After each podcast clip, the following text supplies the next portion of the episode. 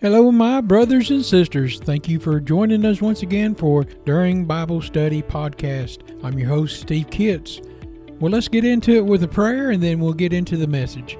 Lord Heavenly Father, we thank you and we praise you, Lord, for your wonderful grace and love. And we thank you, Lord, for giving us this guidance and the ability and the platform to be able to talk to people and to share your word with them. And maybe it bless somebody today. If it does, Lord, bless them hearty. We thank you and we praise you, Lord. Give us this word, give us the Holy Spirit to help us, guide us, and to teach us, and to help us get this message out to the ones that need it. In your blessed holy name we beg. Amen. King Herod at the time of the birth of Jesus. Herod the king was known as Herod the Great. He was the son of the Antipater the Edomite. He became king by a Roman decree in 43 BC, in the days of King Herod. In an attempt to kill the infant Jesus, Herod the Great, king of Judea, sent envoys uh, to massacre all the boys, the baby boys in Bethlehem. Historical records have numerous events that took place in the days of King Herod, events that throw light on the context of Jesus' life and ministry that we see in Matthew 2 1 through 16. What made Herod want to kill Jesus? And why was it when Jesus was born, the Jews had a king? But when Jesus died, Pontius Pilate, a Roman, was governing over them. To get a full picture of Herod's role in history and to understand why he is important to the Bible readers, we need to look back several decades before Jesus' birth there was a power struggle in Judea. In the first half of the second century of Judea, it was ruled by Assyrian Seleucus, one of the four dynasties that was formed after the breakup of the empire of Alexander the Great. However, about 168 BCE, when the Seleucid king attempted to replace worship of the Jehovah in the cultures of Zeus at the temple in Jerusalem, the Jews, that were led by the Maccabee family, revolted.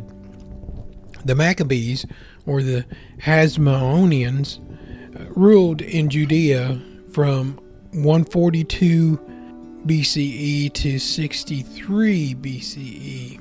So in 66 BCE, two Hasmonean princes, Hasram II and his brother Aristobulus, fought for succession to the throne. The civil war ensued, and both sought the aid of Pompey, a Roman general who was at the time in Syria. Pompey jumped at the chance to interfere. The Romans, in fact, were extending their influences eastward and by this time they had controlled much of the Asian Minor. A series of weak rulers in Syria, however, had allowed the area to sink into anarchy, menacing the peace that the Romans desired to maintain in the east. So Pompey had stepped in to annex Syria. His resolution to the Hasmonean quarrel was to back Hyrcanus, and in 63 BCE, the Romans stormed Jerusalem to install their own nominee. Hyrcanus, however, was not going to be the independent ruler. Romans now had a foot in the door and were not about to be removed. Hyrcanus, because of the Roman in charge, uh, who had ruled by the grace of the Romans, dependent on the goodwill and support to maintain his throne. He could administer interval affairs as he wished, but for foreign relations, he had to confront, conform to the Roman policies. So the rise of Herod. Hyrcanus was a weak willed ruler. He was supported, though, by Antipater and Ennomenian and the father of Herod the Great. Antipater was the power behind the throne. Uh, he kept ruthless Jewish fashions at bay and soon took the effect, effectively controlling all of Judea. He helped Julius Caesar fight his foes in Egypt, and the Roman rewarded the Antipater uh, by raising him into position of the procurator, answering to them directly. The Antipater, in turn, anointed his sons, Phasael and Herod, as governors of Jerusalem and Galilee, respectively. Antipater taught his sons that nothing could be achieved without Roman consent. Herod remembered that lesson very well. Though through his career he struggled the demands of his Roman patriarchs with all his Jewish subjects. He was aided by his skill as an organizer and as a general.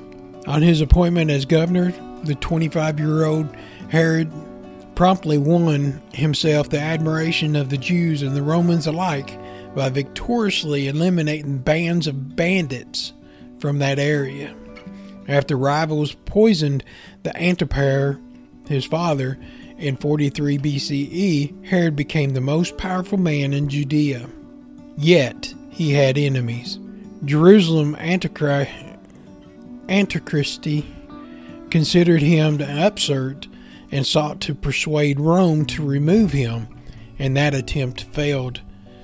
Rome was loyal to Antipater's memory and valued his son's abilities. Made king of Judea. Pompey's solution to the Hasmonean secession crisis some 30 years or 20 years earlier were embedded because someone had to feel better, better and resentful of many. The successful fashion repeated attempt to retake the power, and in 40 BCE they succeeded with the help of Rome's enemy, the Parthians. Exploiting the chaos created in the civil war in Rome, they invaded Syria, disposed of Hyrcanus, and installed an anti Roman member of the Hermos family. Herod fled to Rome, where he was receiving a warm welcome. The Romans wanted the Parthians ousted in the Judea and the territory returned to the control with an acceptable leader. They needed a reliable ally and saw Herod as their man. The Roman Senate thus crowned Herod king of Judea. In the act symbolically, and many compromised that Herod would have made made to maintain his grip of power he led a procession from the Senate to the temple of Jupiter, where he sacrificed to the pagan gods. Helped by the Roman legions, Herod defeated the enemies in Judea and reclaimed his throne. His revenge upon those who had opposed him was brutal. He eliminated the Hasmoneans and the Jewish Antichristi who had supported them, as well as the others who chafed him at having a friend in Rome ruling over them. Herod consolidates his power. In 31 BCE, when Octavius emerged as undisputed ruler of the Romans by defeating Mark Antony at the Actium, Herod realized his long standing relationship with his friend Mark Antony would soon be viewed with suspicion. So Herod hastily, to the assure Octavius of his loyalty. The new Roman ruler in turn confirmed Herod as the king in Judea and enlarged his territory. In the years that followed, Herod stabilized and enriched the kingdom, transforming Jerusalem into the center of Hellenistic culture. He embarked upon great construction projects, building palaces in the port city of Caesarea and grand new edifications in Jerusalem's temple. All the while, the focus on his policy and sources of his strength were friendships with Rome. Herod's control over Judea was total. His authority was absolute. Herod had manipulated the high priest, appointing uh, all of the offices of whom he had wished. Well, let's talk about his murderous jealousies, though. Herod's private life was turbulent. Many of his ten wives wanted one of their sons to succeed the father. Palace intrigues aroused Herod's suspicion and his cruelties. In a fit of jealousy, he had his favorite wife, Mariamne, executed and later her two sons strangled for alleged plots against him. Matthew's account of the Bethlehem massacre was thus harmonized with what we know of Herod's temper and his resolvement to eliminate possible rivals. Some say that, uh, aware of his own unpopularity, Herod was determined that at his death, when it should be met with national mourning instead of having everybody rejoice. In a scheme that achieved that goal, he arrested all of Judea's leading citizens and ordered them to be executed when his own death was announced. We know that that order was never carried out, that Herod's own sister put a stop to that killing. The legacy of Herod the Great. On Herod's death, Rome decreed that Archelaus succeeded his father as ruler of Judea, and two other sons become independent princes or tetrarchs Antipas over Galilee and Perea, Philip over Interius and Triosus. Archelaus provided unpopular in his subjects and his masters. After a decade of his ineffective dominion, the Romans removed him and appointed their own governor, uh, the predecessor of Pontius Pilate. In the meantime, Antipas, who Luke simply calls Herod, and Philip continued to govern their own tetrarchs or uh, territories. This was a political situation that started of Jesus' ministry, and we see that in Luke 3 and 1. Herod the Great was an absolute politician and a ruthless murderer. Probably his worst act of being his attempt to kill the infant Jesus. Examining Herod's historical role as useful for Bible readers, it helps eliminate key events of the period, explaining how the Romans became rulers over the Jews and set the stage for Jesus' early life ministry. Now, the wise men from the east. The wise men were originally the priest caste among the Persians and the Babylonians. These magi from the east were experts in the studies of the stars, which means that they weren't Hebrews locally who had copies of the Old Testament books just lying around. Nor was it likely that they grew up Jewish and memorized large portions of the scriptures, including the verse and the numbers to speak of the coming star that they seen. In Numbers 24 17, it says, I shall see him, but not now, and I shall behold him, but not by night. And there shall come a star out of Jacob, and the scepter shall rise out of Israel, and smite the corners of Moab, and destroy all the children of Sheth. So, how was it these wise men from afar were drawn by a strange star in the sky to search for a Savior in the first place? So, where did the Magi come from? Most scholars believe that the wise men, or Magi, in the Christmas story were descendants of the wise men mentioned in the Old Testament book of Daniel.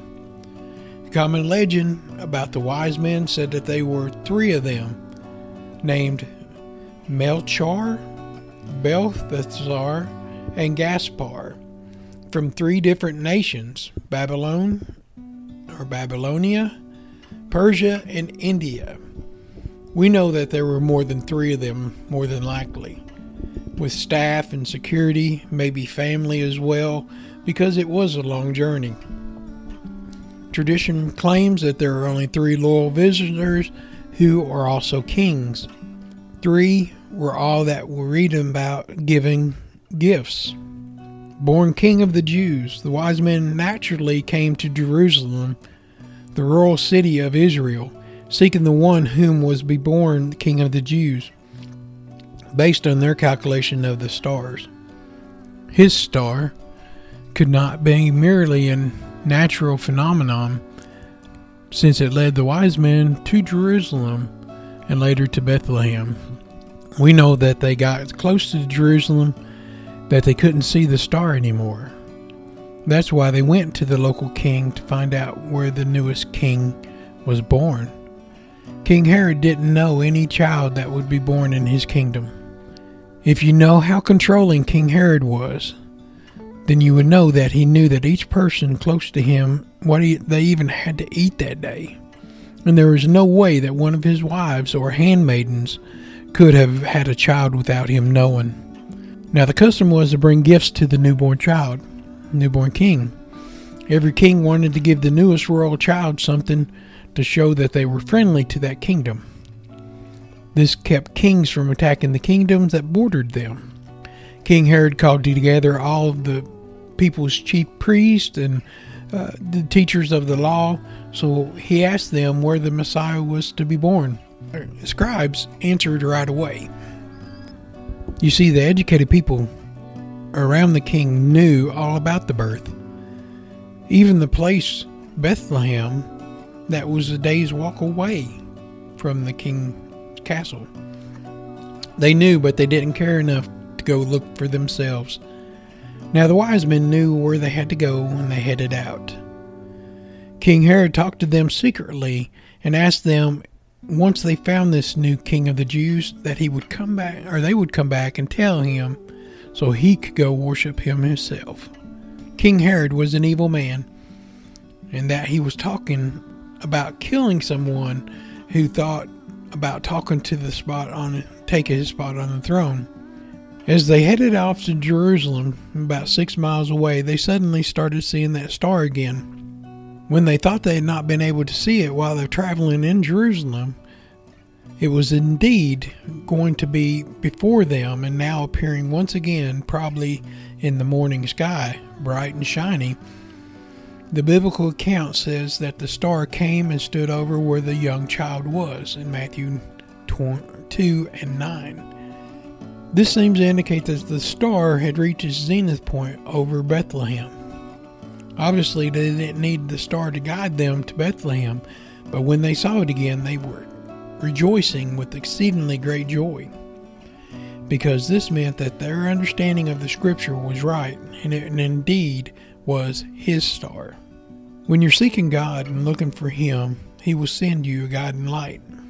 After they saw the child with his mother Mary, they bowed down and worshipped him. It most certainly was a divine manifestation used by God to, in fact, be the place of the Messiah's birth.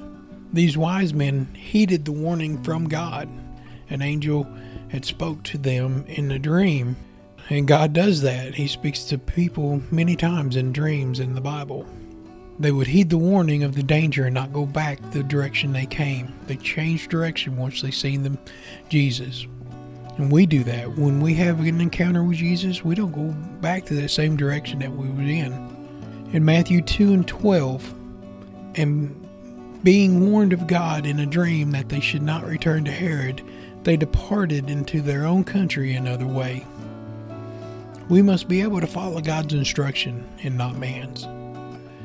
They didn't even go back to Jerusalem.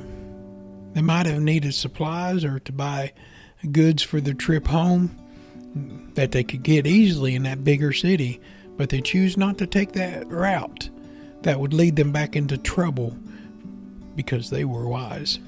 Matthew 23 and 13. And when they were departed, behold, the angel of the Lord appeared to Joseph in a dream, saying, Arise and take the young child and his mother and flee into Egypt, and be there until I bring thee word, for Herod will seek the child to destroy him. Angels are ministering spirits, and God sent this message to Joseph by the angel of the Lord. Some think that the angel was the angel Gabriel because he had been used to tell Mary that she would have a child and Joseph to marry Mary. You see, God knows everything even before it happens. This was called foreknowledge, not predestination. The young child was not a baby. Some think that he would be closer to the age of two, because the command by King Herod was to kill all male children two years old and younger. The mass murder was to destroy the new king of the Jews. This was not the first Joseph had of heavenly dreams. Another Joseph had a dream in Genesis and about the ruling of his brothers that would take him through some trials before it all came true. As we said before, Egypt has always been used as refuge. Here, Joseph would hide with Jesus until the danger was over. Throughout the Bible, Egypt fulfills a dual role of both a place of refuge and a place of oppression, a place to come out of, and a place to flee to. In Matthew 2 and 14, when he arose and took the young child and his mother by night and departed to Egypt. Joseph heeded God's warning. They left in darkness so that no one will be aware of the direction that they went. I tell my kids that nothing good happens after midnight. But with God's protection on you, no harm can come to you. Most people do not travel by night, and Herod would not expect them to travel by night either. Thinking of all the bandits and no gooders that are out there. Egypt, a territory which was in the jurisdiction of Herod, was at least 40 miles away. Let me remind you that not only are they a small single family, but they are now super rich because of the gifts of the wise men. Traveling in the bandit ridden roads were scary in a group just to think about as a journey through to Egypt. God had to provide them with a safe road in front of them because He sent them. If God tells you to do something, then go and do it and don't worry. Let Him handle it. In Matthew 2 and 15, and was there until death of Herod, that it might be fulfilled which is spoken of the Lord of the prophet, saying, Out of Egypt I have called my son. The death of Herod. Recent scholars have set up the date around 4 BC, and it's probable that the stay in Egypt was very brief, perhaps more like a few weeks. Out of Egypt, this quote comes from Hosea 11 and 1, which speaks of God's leading Israel out of Egypt in the Exodus. Matthew suggests that the Israel's sojourn in Egypt was a pictorial prophecy rather than the specific verbal one, as in verse 6. These are called types, which are all fulfillments in Christ and identified clearly by the uh, New Testament writers. Another example of the type is found in John 3:14, and as Moses lifted up the serpent in the wilderness, even so let the Son of Man be lifted up. Every detail of the prophecy is fulfilled, as we said earlier in this lesson. It is interesting to note again that Joseph, the one, the coat of many colors Joseph, who was a type and a shadow of Jesus, was a refugee in Egypt as well. Throughout the Bible, Egypt fulfills a dual role, both of a place of refuge and a place of oppression, a place to come out of and a place to flee to. Like Moses, Jesus comes out of Egypt, escaping the temptation of luxury, ease, and peaceful life. Instead, he will fulfill the will of God and follow a lifelong road to Jerusalem. As we read and study the Bible more, we see things are being fulfilled. Why would God let such an evil ruler be in charge of the chosen people at the time of Jesus' birth? To fulfill the prophecy and allow the world to see that no matter who the person is running the country, God will still be over everything. God's will will be done. When God tells you to go and do something, then go and do it, knowing that God has the finished product already done. Well, I want to close in a prayer. Lord Heavenly Father, we know, Lord, that no matter who rules our time right now, Lord, that we can look to you for our guidance and our our peace and our love. We thank you and we praise you, Lord, and we lift you up in your blessed name we beg. Amen. I want to take a minute to talk to you about Buzzsprout. Today is a great day to start your own podcast. Whether you're looking for a new market or a channel, may I suggest that you share your thoughts and your ideas with the world? And it's just so fun to have a talk show Podcasting is very easy, inexpensive, and a fun way to expand your reach online. Buzzsprout is hands down the easiest and best way to launch, promote, and track your podcast. Your show can be online and listed in major podcast directories like Apple Podcasts, Spotify, Google Podcasts, iHeartRadio, and many more within minutes of finishing each recording. Podcasting isn't hard when you have the right partners. And a team that they have at Buzzsprout is passionate in helping you succeed. They want you to succeed. Join with over 100,000 podcasters already using Buzzsprout to get their message out to the world. Let's go ahead and create something together. God bless you.